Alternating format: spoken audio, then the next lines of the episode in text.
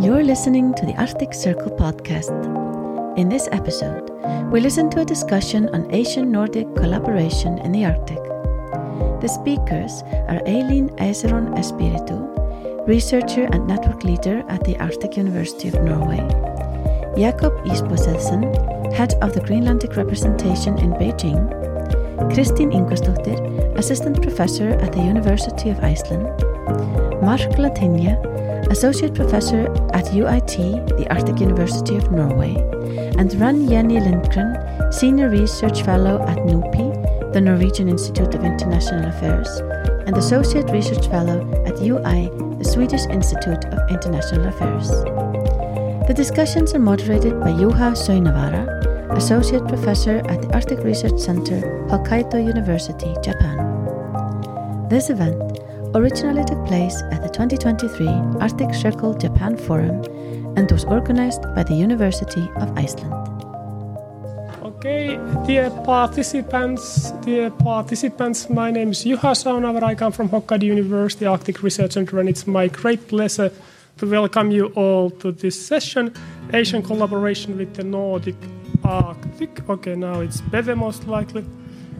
It's an early morning, but I hope uh, we are all here, uh, and if somebody comes later, that's okay as well. This session is organized uh, by the University of Iceland in collaboration with the UArctic thematic network, uh, Arctic in Asia, Asia in the Arctic. I will be the moderator today, but obviously the driving force and convener behind the session is, is uh, Kristín.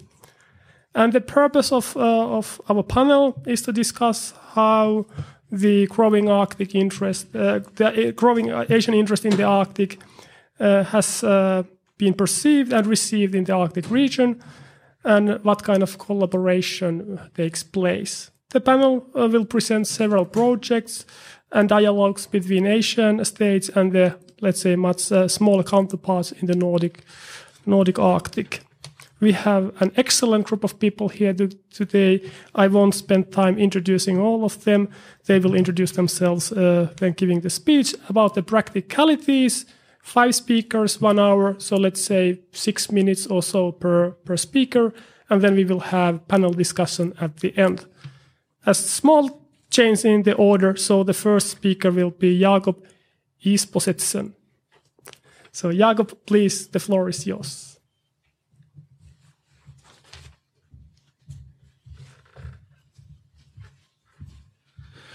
Thank you and welcome to all of you. It's really nice to be here in Tokyo and be a part of this panel. My name is Jacob Isbosethsen. I'm the head of the Greenland representation in Beijing in China. And before I was the head of the Greenland representation in Iceland. And uh, for many years I have been working for the Greenlandic uh, Ministry for Foreign Affairs in uh, Nuuk. And I'm also born and raised in, in Nuuk. And I'm very happy to contribute and give you uh, insight on how Greenland is working together with the uh, the Asian states here.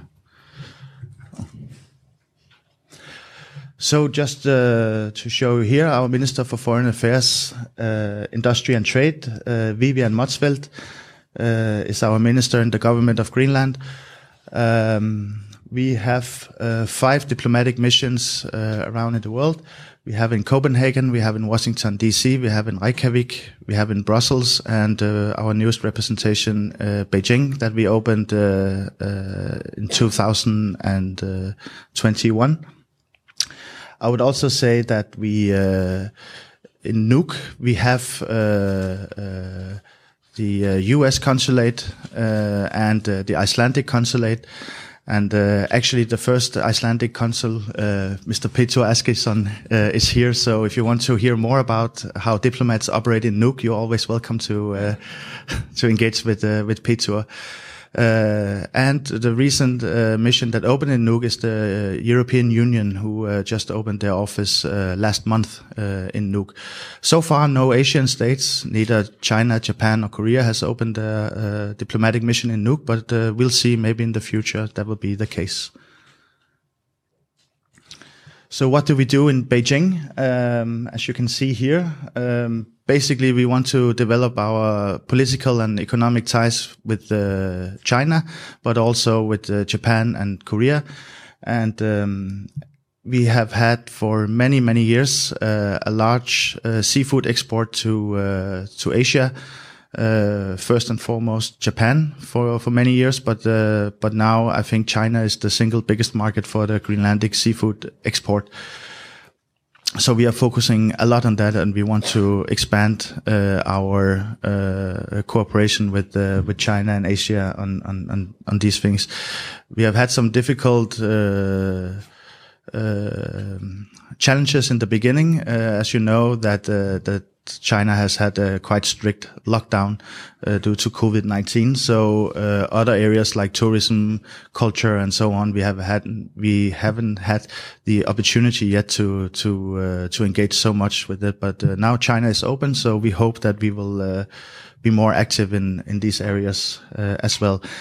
And in general, we will just promote Greenland for investors and for our culture and in general everything in relation to to the Arctic Cooperation. Um, working together with uh, with uh, Asia is not a new thing for us. Uh, as you can see here, basically uh, ten consecutive years we have had large and high level trade delegations going to uh, to Asia, to Japan, to Korea, to uh, to China. with different themes like tourism, raw materials, sealskins, uh, infrastructure, seafood, uh, sealskins, and so forth. Uh, with with high level minister delegation um, both the prime minister and foreign minister and other uh, resort areas. So we have actually been engaging with with Asia for for many years. So every time you talk about Greenland or China or Japan or, or South Korea, it's actually not something new. It is something we have done uh, for many years and actually also in relation to to Japan. Um, I think the last 40 years, uh, as you know, uh, Japan has a very high uh, level or degree of uh, of selecting the seafood products. So we have actually have had Japanese uh, observators uh, on our fishing vessels uh, for the last 40 years. So we are quite familiar with with with Asia in that sense. As you see, we also get high-level diplomatic delegations to Greenland, whether it's the fishery commissioner from the European Union, the president from the European Council, or from the European Commission, the UN General Secretary uh, trying to to do dog sledging in Uummannaq, or the president for South Korea, uh, or the the U.S. State Secretary. And uh, it's very important for us that we uh, that we can facilitate and host uh, high level meetings also in Greenland because uh, it's it is not just about uh, having a, a, a, nice trip uh, to Greenland, but it's actually to coming to see the climate change happening, unfolding for their eyes. They can speak with us. They can speak with local people, the local communities, and how they uh, uh, are experiencing the, the climate change. So it's very important for us that they come and, and see and feel the, the different uh, challenges, opportunities, and, and, and cooperations so it's not just like here where we go abroad and, and, and, and talk with people and meet with people and, and try to explain what is Greenland, what is Greenland about and so on. So it goes uh, both ways and uh, in that sense. Um, and as I mentioned also here, Royal Greenland has actually also had uh, their sales office here in, in, in Tokyo in Japan since uh, 1988.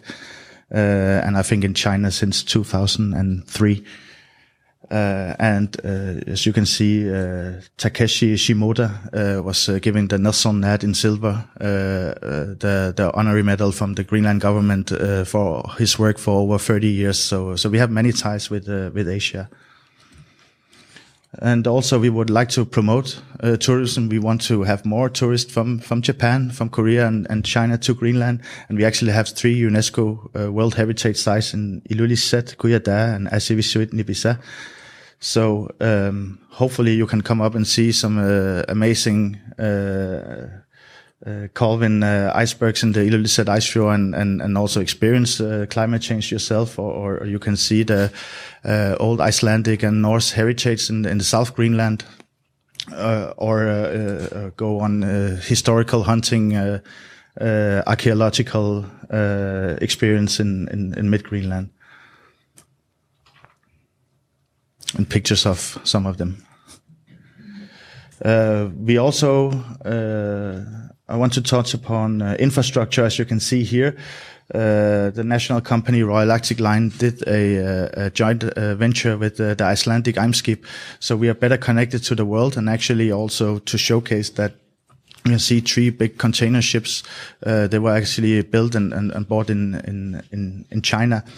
Um, so we are also dealing with the, the different Asian states in, uh, in, in, in a bigger scale, uh, you can say. And also I can, uh, recommend that either if we are talking about flying or, uh, about sailing, you can see they are operating in very, very hard conditions. So if you need some, uh, special expertise, uh, from the Arctic or operating in the Arctic environment, Greenland is the place to go, whether we are talking about shipping or flying or research and so forth. Just to give you an idea, also we extended the two runways in Ilulissat and Nuuk to 2,200 meters. So hopefully we'll be better connected to the rest of the world by next year. Uh, they should be finished.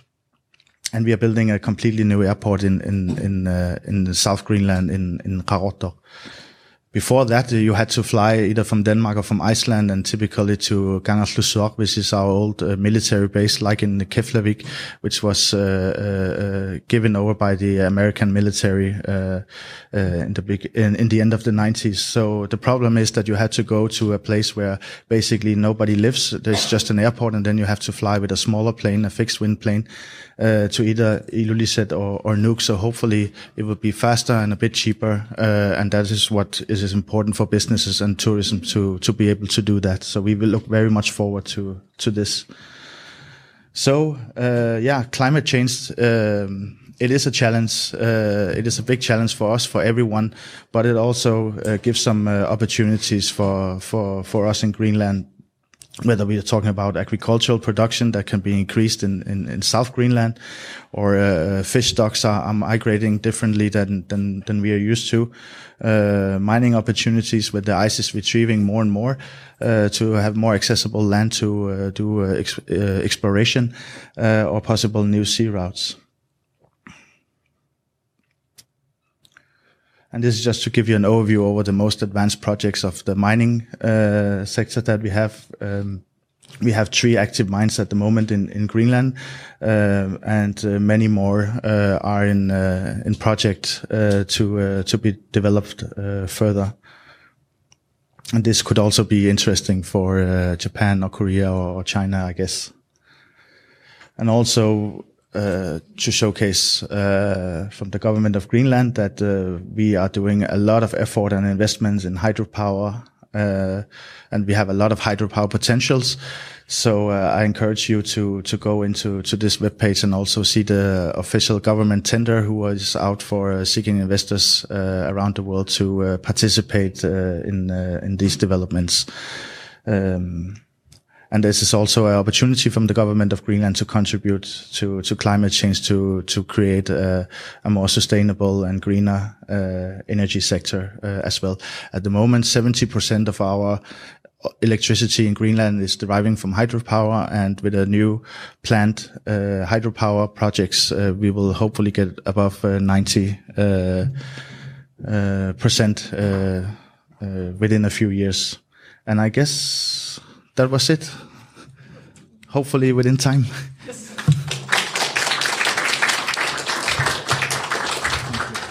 yes, we promised a few extra minutes for Jacob, but I will be more strict with the following speakers. So next, a great pleasure to invite Aileen Aseron Espiritu from UIT. So Aileen, the floor screen is yours. Yeah, it took like six minutes, so I'll try to speak in less than that. Just kidding. Um, I must apologize. I have a really bad cold. Oh, so thank you. I'm short.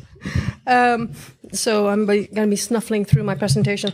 I just would like to thank uh, Kristín for putting us all together, getting getting us uh, into a panel, um, and also apologize again uh, that I don't. Um, I'm not touching so much on Asia, but I'm touching a lot on Russia and and, and its possibilities um, now that it's outside of the frame of the Arctic Cir- Arctic Council. Uh, let me just go forward. so, what is CAOFA? this, is, the pathway that I'm going today.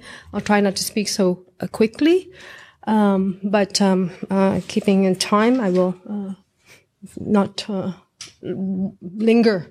Um, So it came into force on 20, 25th of June 2021. Um, but before that, there were a great deal of meetings. It began in, in Ottawa in um, uh, 2010 with just the Arctic five states, uh, the coastal states outside, but, but not Iceland for some reason. And so Iceland was uh, very uh, angry at this, and so were the Inuits of, of northern Canada which sort of shows you the evolution uh, now of um, of CAOFA.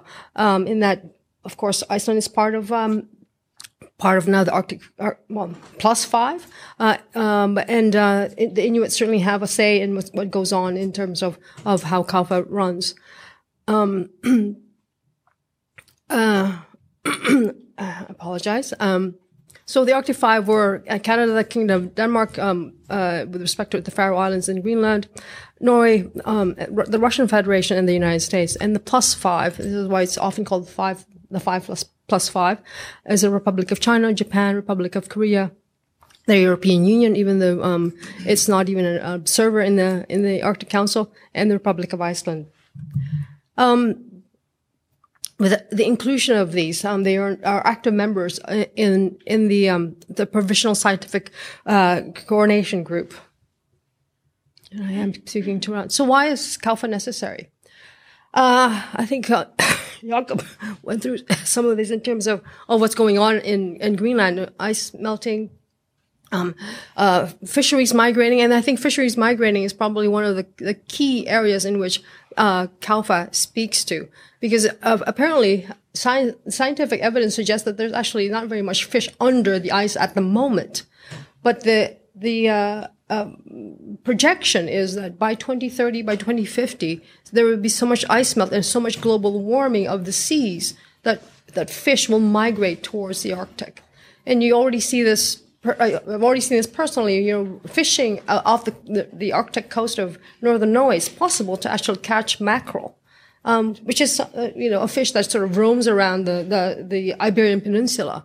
So um, the the tra- the trajectory of these fisheries will eventually um, be in the Arctic, uh, the, the Central Arctic Ocean. Scientists suggest, and this is why it's necessary to have a Central Arctic Ocean uh, fisheries agreement that uh, that will protect these these fisheries from overfishing uh, by countries such as China and Japan and um, South, uh, the Republic of Korea, and of course also the uh, the Arctic states, Norway, or um, the Russian Federation, the United States, and Canada.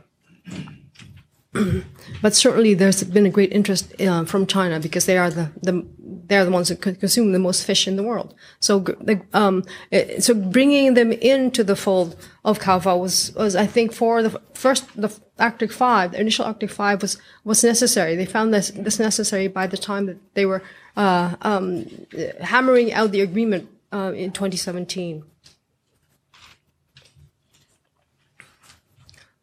But now that Russia's out of the Arctic Council, what does this mean? Um, the last year has been a, a, a debate, uh, probably within the, the, Russian government and, and with itself, uh, as to whether they should should be attending these meetings or not. Indeed, they didn't attend, even though they they were invited to meetings in March of 2022. Of course, you know the war had just happened. It's a week after the war, in, in the uh, first days of March, that they were invited to a virtual meeting, and they did not attend. Um, they were also invited to the, the September meeting, and uh, they the they were they did not um, yeah, that uh, the reasoning for not attending was that they were, apparently were not sent the documents early enough for them to attend to to uh, meaningfully uh, uh contribute to these meetings. But the most important uh, change, I think, in in uh, Russia today is its its Arctic policy. And some of you who read Russian, and there's there's a really excellent reporter at High North News, which is based in Bodø in northern Norway, and he's gone through um, and compared the texts of um, of the Arctic policy of policies of Russia, and you can see it. Uh, I'm sorry, it's uh, I don't think you can see the website site there, but he's it's it's essentially dropped uh, Arctic in its cooperation in the high north and in the Arctic. It's also dropped the Barents Euro Arctic Cooperation, a cooperation that has gone on since 1993. And those of you who've ever been to uh, Sør-Varanger or Finnmark, um, how many of you have been to East Finnmark? Mm, one, two people. Oh, come on. Oh, three, four. Okay. Um, it's incredibly sad at the moment. They, they, we've just had the Kirkenes conference, and we're still trying. Even that part of Norway, which has had 30 years of really, really tight uh, relations with Russia, is trying to find its footing on how to engage or not engage with, Russia. There are still uh, Russian ships coming in, as I'll show you in a moment. But I think this is the most important document at the moment, and it, it just came out uh, at the end of February. And so, uh, does this mean that Russia will go more towards its allies or its um, uh, perceived allies? Um, of course, yeah, China is sort of on the uh, teeter-tottering, and I think Marc Lanteigne will talk to you about this uh, in a moment, teeter-tottering on, on its relations with Russia. But it, it, the fact that it has erased the Arctic, the high north, and Barents Euro-Arctic cooperation from its Arctic policy, I think is significant. And we'll see how this plays out over the next years. Uh, hopefully the war doesn't last that long. Um, but um, but it, it's it's incredibly significant, and it's, it's sorry. Oh, okay, sorry. Okay. Um, so what is the future? I th- I think um, um, uh, we, these are the things that we should be thinking about. Some more questions than answers. Um, should should Russia continue to participate in CAOFA? Should be they be allowed to participate in CAOFA? Um, and what about indigenous Arctic indigenous peoples in Russia? And are we are we um, uh, sort of uh, uh, superseding the values of sustainability and and uh, and protecting the Arctic the Arctic uh, Central Arctic Ocean uh, in for, at the expense of human rights of of um, this war of aggression in in between Russia and Ukraine? There have been some Norwegian examples. for those of you who live in Norway, um, this is this is obvious that uh, the, the fisheries agreement between Russia and Norway has has just been re-signed in October in 20, 20 October 2022 in in the height of uh, uh the war with Ukraine, uh, Russia's Russia's war with Ukraine, and three ports still remain open in northern Norway for Russian fishers to come in and bring in their catch. I'm, I'm, I'm getting to the end. Um, and, but the, Norway takes over the Arctic Council on May 11th of this year.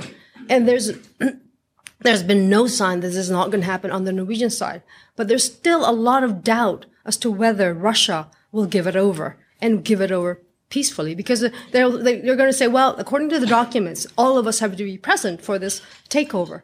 But uh, in the, the tweets by the SAO of the Arctic Council for Norway and also the foreign minister of, of um, Norway, everything is um, a go that, that they were, they will uh, take over the Arctic Council leadership.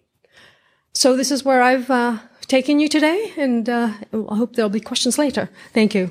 Arigatou gozaimashita. Oh, thank you. Sorry, sorry. Thank you so much. You. And next, a great pleasure to invite uh, Kristín Ingvarsdóttir to give her presentation.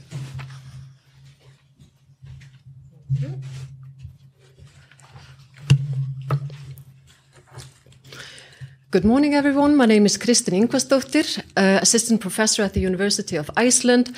I do research on uh, Japan's relations with Iceland and also the rest of the Nordics.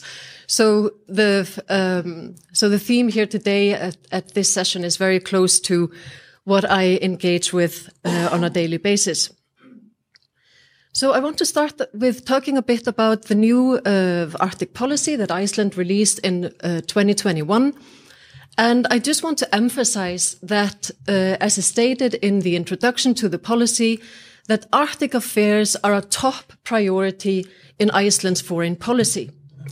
And in the, uh, in the policy, there are at least three points that specifically deal with the importance of international collaboration in various contexts. But in my brief talk today, I'm going to talk about the sort of the uh, Arctic diplomacy as we experience it in Iceland, and I'm going to focus on the three Asian countries that have embassies in Reykjavik. And these are uh, from left. if you, if we think about this from the pictures, we have the Japanese embassy, the Chinese embassy, and the Indian one. And I want to mention that during the Cold War years, or kind of historically in Iceland, uh, the United States and Russia have had the biggest embassies in, in Iceland. And here I'm talking about staff. Um, But in recent years, the places have been quite kind of uh, turned around. And currently in Iceland, the largest embassies um, are held by the, the Asian states. So we have, uh, and here again, I'm talking about staff. Uh, the Chinese embassy has 10 employees. Uh, the Indian one has seven, the same as, uh, as Russia and the United States currently. And Japan then follows with six. Um, also, if we look at the history of the embassies, the Chinese is actually the oldest one. It, last year, it had been there for 50 years. So it has a very long history in, in Reykjavik and has been very visible. If we then kind of return to and focus on uh, an Arctic agenda, then also China is most prominent. Um, in 2012, China and Iceland, they signed a framework agreement on Arctic cooperation. Um, and this is something, this was the first agreement of this kind that China uh, signed with any Arctic state. So this is something that has been highlighted in academic literature and is also highlighted in the, uh, in China's Arctic policy document from 2018. And in the years 2012 to 13, a lot of high level bilateral agreements were signed between Iceland and China. Also, into, among these, in 2000, 2013, there was agreement signed on China-Iceland Aurora Observatory, and this has now materialized in a 700 square meter research station that has recently opened um, in northern Iceland. And when I say opened, the, the, building has been inaugurated, but due to COVID, the planned activities have not really taken off in, in the way that they will. Um, when it comes to Japan, the, the high level diplomacy did not start until around 2015, but it has progressed rapidly since. Um, we have, for instance, in, um, in 2021, very high level collaboration of Iceland and Japan co-hosted the third Arctic Science Ministerial, or ASM3 as it's often called. And as a result of that, at a ministerial level, uh, there was an MOC signed which which specifically recognizes Arctic science and marine research um, as particular areas of common interest. And I also want to mention for those interested that tomorrow afternoon there will be a specific section here at the forum on Icelandic Japanese research collaboration. So um, I hope I will see many of you there. Um, finally, this is kind of a large, medium, small kind of uh, process. But when we move to India, um, there is much potential, but maybe not much collaboration has taken place so far. Um, the sort of the, the bilateral diplomacy when it comes to the Arctic has been relatively low key. And in recent high level discussions between Icelandic ministers and Indian ministers, the Arctic has come up, but it has not been a main theme. But um, expectations are that uh, that this collaboration will grow in in the coming years. And there's certainly uh, now also with uh, India's Arctic policy out, there is certainly also scope for uh, for growth. So just to make a few points here before I exceed my time. Um, Iceland has been supportive of Arctic collaboration with non-Arctic states, of course, including the Asian states, both at the bilateral and the uh, multilateral level. Stakeholders in Iceland, and here I talk both academia, the research infrastructure, also uh, officials, ministries, and so far, have recognized that closer collaboration with Asian states um, can be very beneficial for Iceland, but also, of course, as a, is a great way of of um, of dealing with Arctic challenges. But um, but I also want to mention that the experience so far has also shown that when it comes to the project level, success cannot necessarily be taken for granted. The projects they they need um, attention and and support, and we see in in some cases um, and spe- especially maybe in the case of, of China, that there have been some frictions and, and some tensions have come up. So it is important that that um, so that we make the most of the opportunities that come our way. It is important at all levels that uh, that the projects that they get proper attention.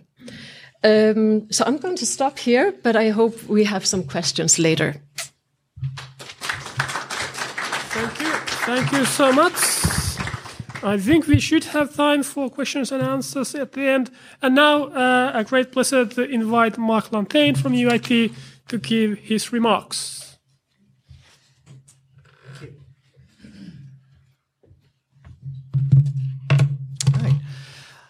Huh, goodness. Okay, thanks everyone. Um, big thank you to the conference organizers, the panel organizers. It is fantastic to be here. So what I want to do is just to give a very brief description of where China is fitting into some of the questions that we've already been speaking about. Now, it has been a longstanding question now for at least a decade over what exactly is China's strategy in the Arctic. And we've heard some very strong and uh, different opinions on the subject. And what I've been trying to do with my own research is to try to cut through it all and try to figure out patterns of China's engagement, including where science diplomacy fits in. Now, China is not an Arctic state. It is a country, though, that believes that it should be an Arctic stakeholder for a variety of reasons. So with those parameters in mind, China is trying to engage in a very delicate balancing act. On one hand, it does not want to appear revisionist. It does not want to appear that it is walking in, it is saying that the uh, laws and rules of the Arctic do not apply to me. Here I am. That's simply not what China is capable of doing.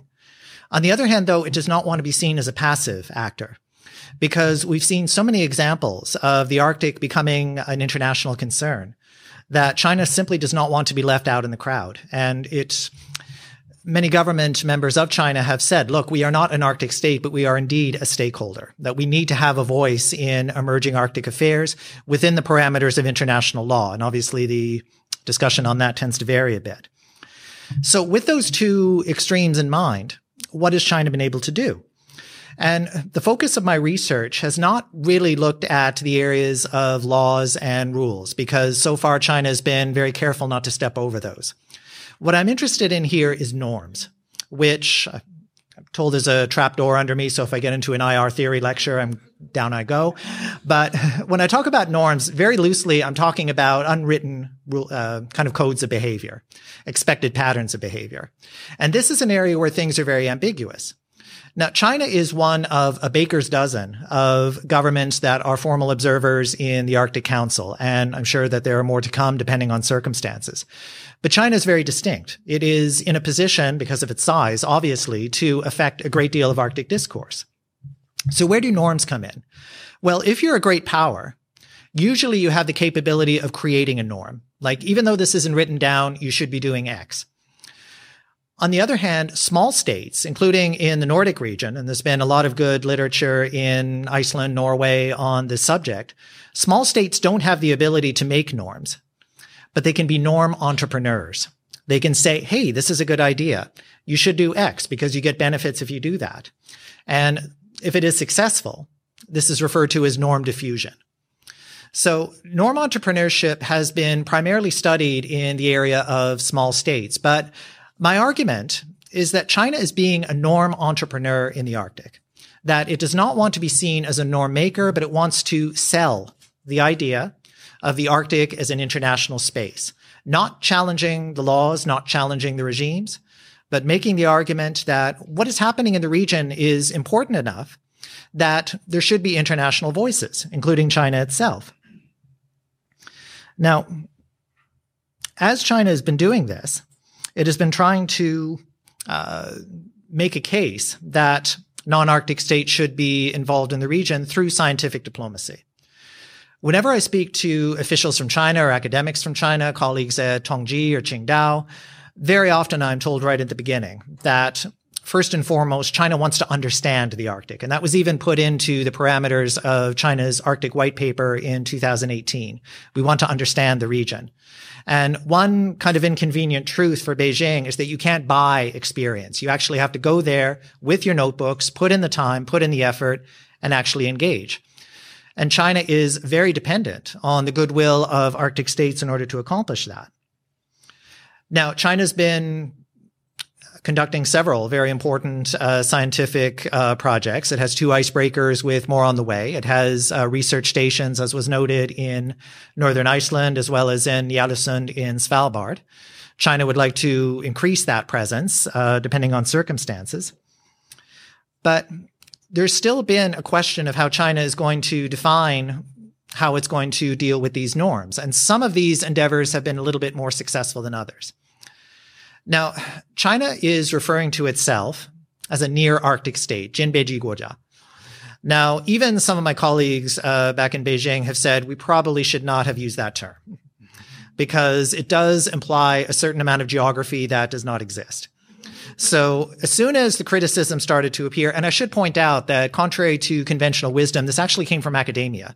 This actually started to appear in uh, various academic papers, at least as far back as 2010. It only very, very, very slowly worked its way onto the official agenda. But once the criticism started to kick in, then you had Chinese officials and scientists saying, well, okay, it's not just about geography. We have a role to play scientifically. We have a great deal of resources, scientific, which we can bring to bear on the region to help everybody understand what is happening here. And as I said in a presentation a few days ago back in Reykjavik, this is definitely a question of all hands on deck, especially if we're going to be talking about climate change here. We see evidence, we see reports, we see all kinds of different areas of proof that environmental security is becoming more and more urgent in the region. So that is how China's been trying to frame a lot of its engagement. Now, it is also, uh, China is also trying to portray itself very strongly as being a regional stakeholder that it has become very directly involved in any kind of new uh, governance endeavor, any kind of new compact, could be about civilian ship traffic, could be about fishing in the Central Arctic. China wants to be there. It really wants to be a joiner, to use the IR term. So here's a very weird case. The point I'm making that you have a great power, one which usually tends to have a great deal of pull in international affairs, acting like a small state finding policies that are very compatible with small state capabilities because China's own pathway is very much restricted. It simply can't be a revisionist power here. Now, what is going to happen under current circumstances? We have two very large problems now that China is facing. First of all, the status of the Arctic Council, which was obviously China's major conduit to understanding the region. Now, it was made quite apparent, including at the Arctic Council uh, assembly in Reykjavik last October, that China would find it very difficult to engage uh, the council without Russia. So this is a problem right there. This means that China may have to make better use of bilateral diplomacy, which is uh, useful, but obviously a little bit more complicated. It will definitely have to make greater use of track two organizations, which has been a plan for China quite uh, for quite a long time. The second big question here is whether the United States is going to allow this uh, process to continue. Because the US is now starting to act like a norm antipreneur. It is trying to say, I'm sorry, your norm is not acceptable here. And we've seen many examples of pushback from uh, the American government, both Trump and Biden, on this subject. So to conclude, China is going to find itself uh, still on the path of using norms as its gateway to the Arctic, still making extensive use of science diplomacy. But I think that we're going to be seeing a much more conservative approach in the near future, and much is going to depend on the state of Arctic governance, which may be decided even in the next few months. Thank you very much. Thank you. Thank you so much. And then the grande finale. Wrenn Yennie Lindgren, please, the floor is yours. And we will have time for Q&A, so please prepare. Well, thank you, Juha, for that introduction. And again, thank you to Kristín for organizing this great panel. It's great to be here three years after the planned event of the Arctic Circle Japan. And I think we have even more on the agenda to talk about. So I'm looking forward to the panels over the coming days. Um, my name is Wrenn Yennie Lindgren. I am a senior research fellow at the Norwegian Institute of International Affairs, a think tank in Oslo, Norway. And today I would like to share with you some of, uh, very briefly, the findings of a study that I have done there on the Japanese take on security and sustainability in the Arctic context. Um, this is based on a, a, larger publication. So for those of you, I know some in the audience have already asked for access to that publication. Uh, if you would like uh, to have that, please uh, feel free to come up afterwards. There's much more detail than I can provide today in my six minutes. so I thought I'd just begin by uh, something that I call Japan's Arctic repertoire, basically the activities that Japan has been engaged in, especially since um, becoming an Arctic Council observer state in 2013 at the Kiruna Ministerial. Um, we've seen real motivation uh, from the Japanese side. Of course, Japan has a long-standing research tradition in the Arctic, but the political will and the political leverage that has come into bringing the Arctic into the foreign policy space in Japan has been significant, I would say. Um, so these are a number of, of uh, important events that have happened since 2011. I think some of the most notable ones are, of course, the observer status in 2013. And what happened prior to this was also the announcement of a Japanese Arctic ambassador, position that is, of course, very important for shepherding Arctic policy, Japan's interests in the Arctic, both at a national level, but also at an international level. And in 2015, Japan released its first Arctic policy. This was 95 years after Japan first got involved in Arctic affairs when it signed on to the Svalbard Treaty, uh, and 25 years since it established its research station in Svalbard. So a significant background um, in Japan. And we see now today, I think the evidence or testament to the continuous motivation and ongoing political will is the fact that Japan has started building a uh, research uh, vessel, an icebreaker, uh, under JAMSTEC's auspices in 2021. And this will be a vessel that will um, have great um, opportunity, I think, for research environments in the Arctic. And this is the first for Japan, a research vessel that can actually travel all the way to the Arctic. So um, this is exciting. And there we are at the end, the Arctic Circle Japan Forum. So looking forward to that. Um, I think the long and short of it is, again, this is a very, very brief, uh, superficial version of, of the research that I've done is that we can describe Japan's engagement and interest when it comes to security and sustainability as a nexus of international and national concerns, but also a nexus of non-traditional security concerns such as climate change and traditional security concerns such as military buildup.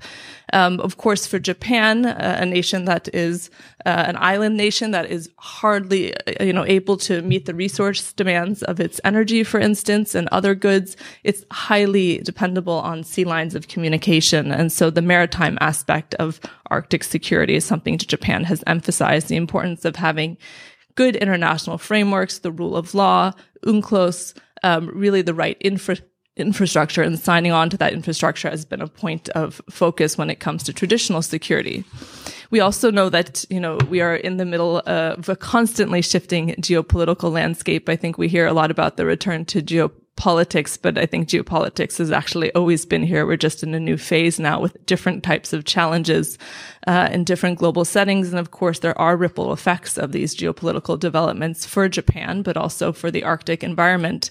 And interestingly, Japan is one of the only Arctic uh, policy writers. It's not an Arctic state, of course, but an Arctic policy writers that had a clause about national security within its Arctic policy, making it one of the seven priority areas. Um, and so, of course, this as- aspect of traditional security is important to Japan. However, I think it's clear in the statements made by both the Japanese government, but also um, the amount of resources that are put into the, res- the research being done on Japan that the main priority is understanding non-traditional security aspects, the effects of climate climate change in the Japanese environment, how we can um, uh, work towards sustainable resource exploitation, and of course the environmental concerns that have spillover effect for the people, the fauna, the flora of the Arctic. Um, and we see that Japan has been at the forefront of providing important research contributions to both bilateral mechanisms, but also multilateral activities, and has been a long-standing active member in the Working Council um, groups, uh, working groups of the Arctic Council, prior even, of course, to to its observer status in, in 2013 being granted. Um, so I think, you know, if we're trying to consider this idea of security and sustainability all the way from Tokyo to Ny-Ålesund in the Svalbard, um, non-traditional security focus is still the most prominent aspects of, of Japan's approach, but there are these interrelated traditional security issues and perhaps because of the geopolitical landscape we have entered into now, those are being heightened and Japan has been a, a a country that has recognized these. But at the same time, we know that Japan finds itself in an environment with many geopolitical concerns, a very intense uh, neighborhood of security uh, challenges, ongoing historical territorial disputes, uh, nuclear pro- proliferation. Uh, and so uh, it's perhaps not surprising to those of you in the room that the Arctic is not the priority, priority point of Japan's foreign policy. It, of course, has gained political leverage and motivation, um, but it is not, uh, you know, at the top of the priority list. So working on the issues that have great foreign policy synergy, and I think many of the issues that we will talk about in the coming days is very important for highlighting the role that Japan can play um, in working towards a more sustainable and secure Arctic.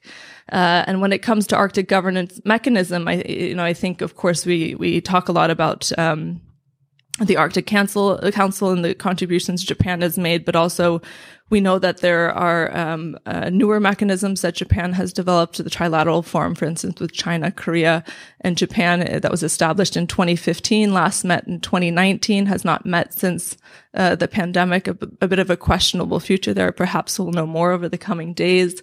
But it's important for really reaching out in different types of mechanisms, especially when we see the um, challenges that researchers at an individual level, but also a project based level really encounter now not having access to data from for example from you know colleagues in russia um, and not being able to really pull through on the projects to to do the type of research that they would like to do in them but at the end of the day, I, closing on a hopefully positive note, that it is a growing collaborative space in the Arctic and continues to be. And these research stations, like um, the research station in in, in Ny-Ålesund, you know, they are of increasing importance, I think, for us in the coming years and understanding the people to people connections in research and the importance of that. And this is an area where states in Asia that otherwise have quite challenges trying to cooperate on issues um, of research related to security issues can meet uh, and do kind of collaborative research. And we are seeing new spaces, resources, and participation. And with that, the icebreaker from Japan will hopefully be a new conduit. Thank you.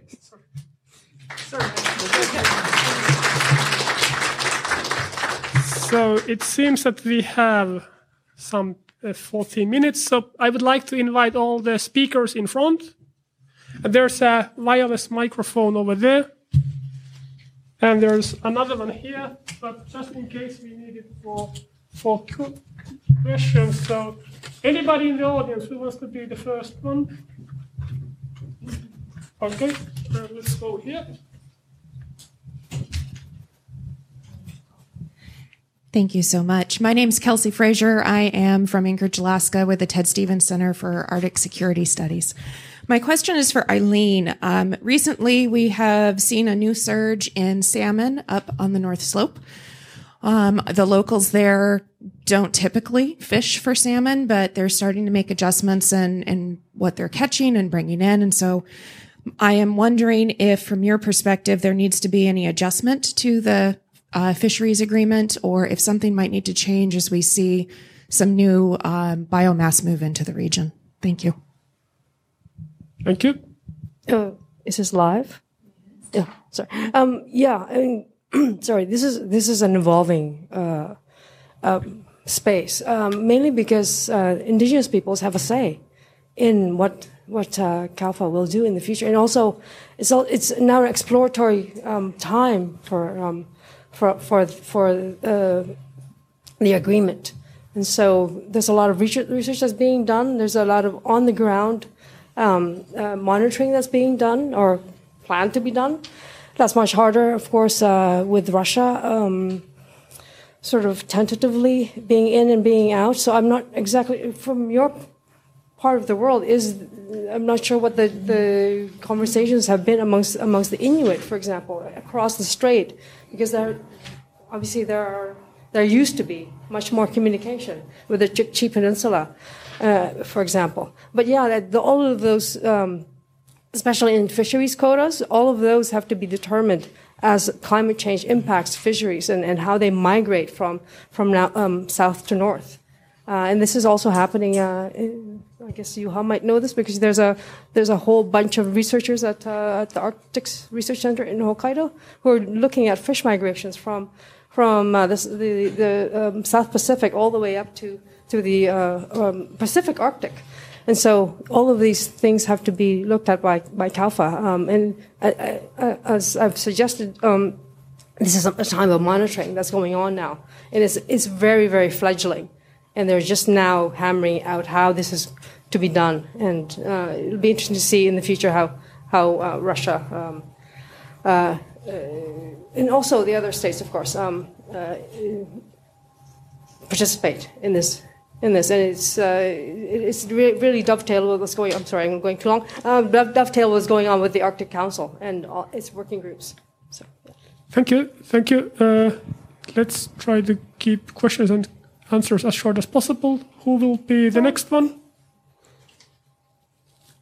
While others are considering, I will use this opportunity to to ask. This goes to all the panelists. Please feel free to uh, choose who is going to reply is there something special in the Arctic collaboration between the Asia and the Nordic countries when compared to collaboration between, let's say, Asian countries and North American Arctic or Asian countries and, and the, the Russia? So, what is the peculiar features or characteristics between this Arctic collaboration between East Asia and, and, and the Nordics?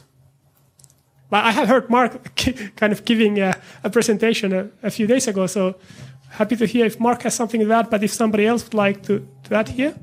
Okay. Okay, thank you. Yeah, the Nordic region is uh, traditionally very important uh, when we're talking about Nordic uh, Arctic relations because the Nordics were traditionally viewed as being more open to international, including Asian participation in not only scientific endeavors but economic development. Uh, going back to what I said before, that many of the challenges in the Arctic require as many actors as possible. That said, though, we are starting to see, in the case of China, a little bit of pushback, especially in the case of Sweden and Denmark. More concerns about specifically China's motives in the region, whether there are hard strategies behind what is going on. And I think that might temper the enthusiasm of some Nordic governments about future Chinese engagement. Still a lot of questions here, though. Thank you. Anybody in the audience? with question or comment? Yes. Thank you. My, my name is Taneli Vuorinen, coming from uh, company Cinia from Finland. Uh, a question uh, to any or all of the panelists. Do you see or foresee any implication of the new technologies, uh, such as telecommunications, for instance, uh, the implications in the region of Arctic, the services, new services, applications which will become available or, for instance, Arctic region to be used as a route for submarine cable systems? I think you should take this one. We have the right man. we, we, we, we, have spent more than enough time yesterday night, so is there anybody who wants? You, you should definitely take this one. your expertise. yeah, but, but you know, we have had more than enough opportunities. And, and yeah. so, but if there anybody who wants we to. We would like to hear. oh, okay. So, so uh, I, again, oh, I, I, there will be separate sessions focusing on on, on uh, trans-Arctic cable projects. Obviously, when we talk about trans-Arctic cable projects, there's a question connectivity in the Arctic and connectivity through the Arctic. And uh, uh, we have had different types of projects, trans-Arctic cable projects and plans I think when we there was plans to go through the northeast passage, that was more about connectivity through the Arctic. Now, when we have a plan, oh, oh well, we they have a plan to go through the northwest passage. I think the this element of impro- improving connectivity in the Arctic is more strongly incorporated there obviously it then depends on, on the on the terrestrial network builders and, and how the how the Arctic states are, are gonna support.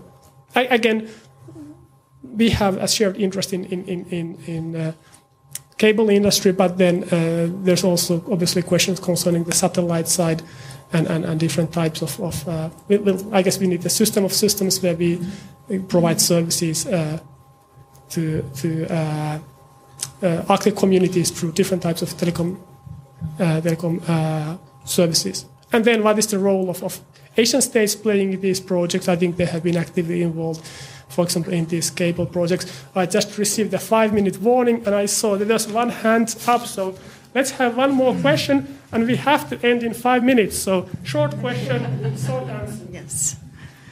My name is Aaja. I'm an MP from Greenland uh, at the Danish Parliament, and um, I have a question about business opportunities and investments from Asia in in the Arctic. Um, what kind of opportunities do you see, but also what kind of pitfalls do you see as well? Because, you know, as Mark was saying, there's a resentment from some of the Nordic countries when it comes to Asian investments in, in the Nordic Arctic. Thank you. Who wants to take this one? Yeah. Uh, I think you're absolutely right. I think it is important uh, whoever you are engaging with, uh, and when we're talking about Asian states, if it's uh, China or Korea or, or Japan, um, that you cooperate uh, on a political level uh, with your friends.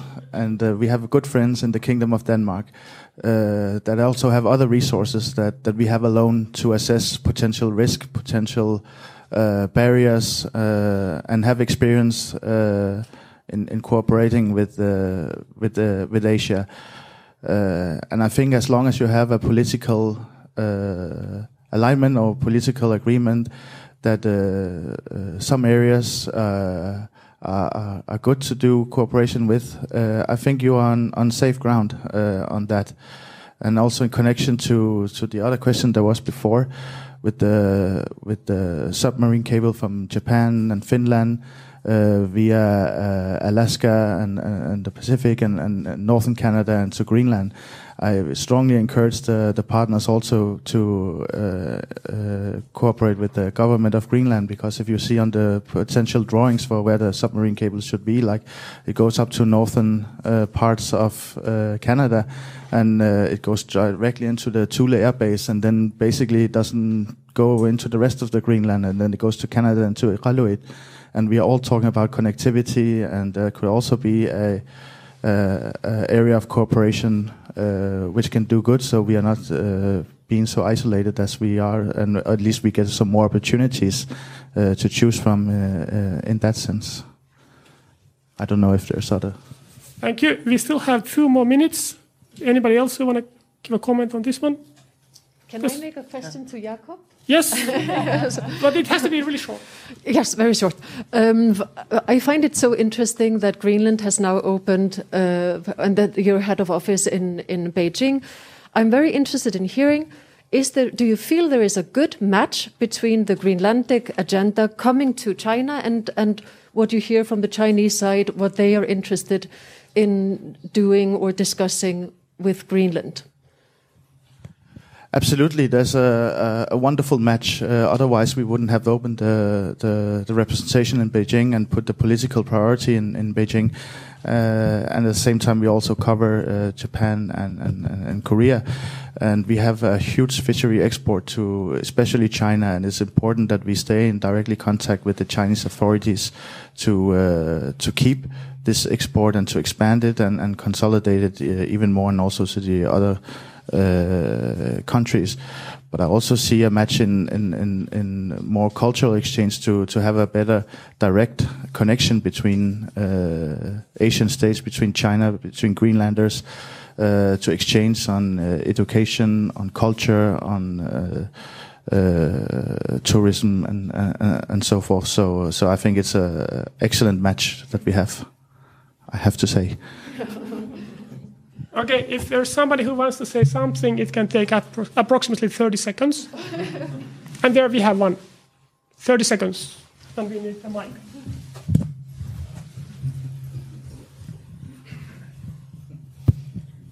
Maybe just uh, a short comment on the Arctic uh, Council. I'm a senior Arctic official of Iceland, and uh, I just wanted to say that uh, I don't really agree with uh, saying that uh, Russia has been shut out of the Arctic Council.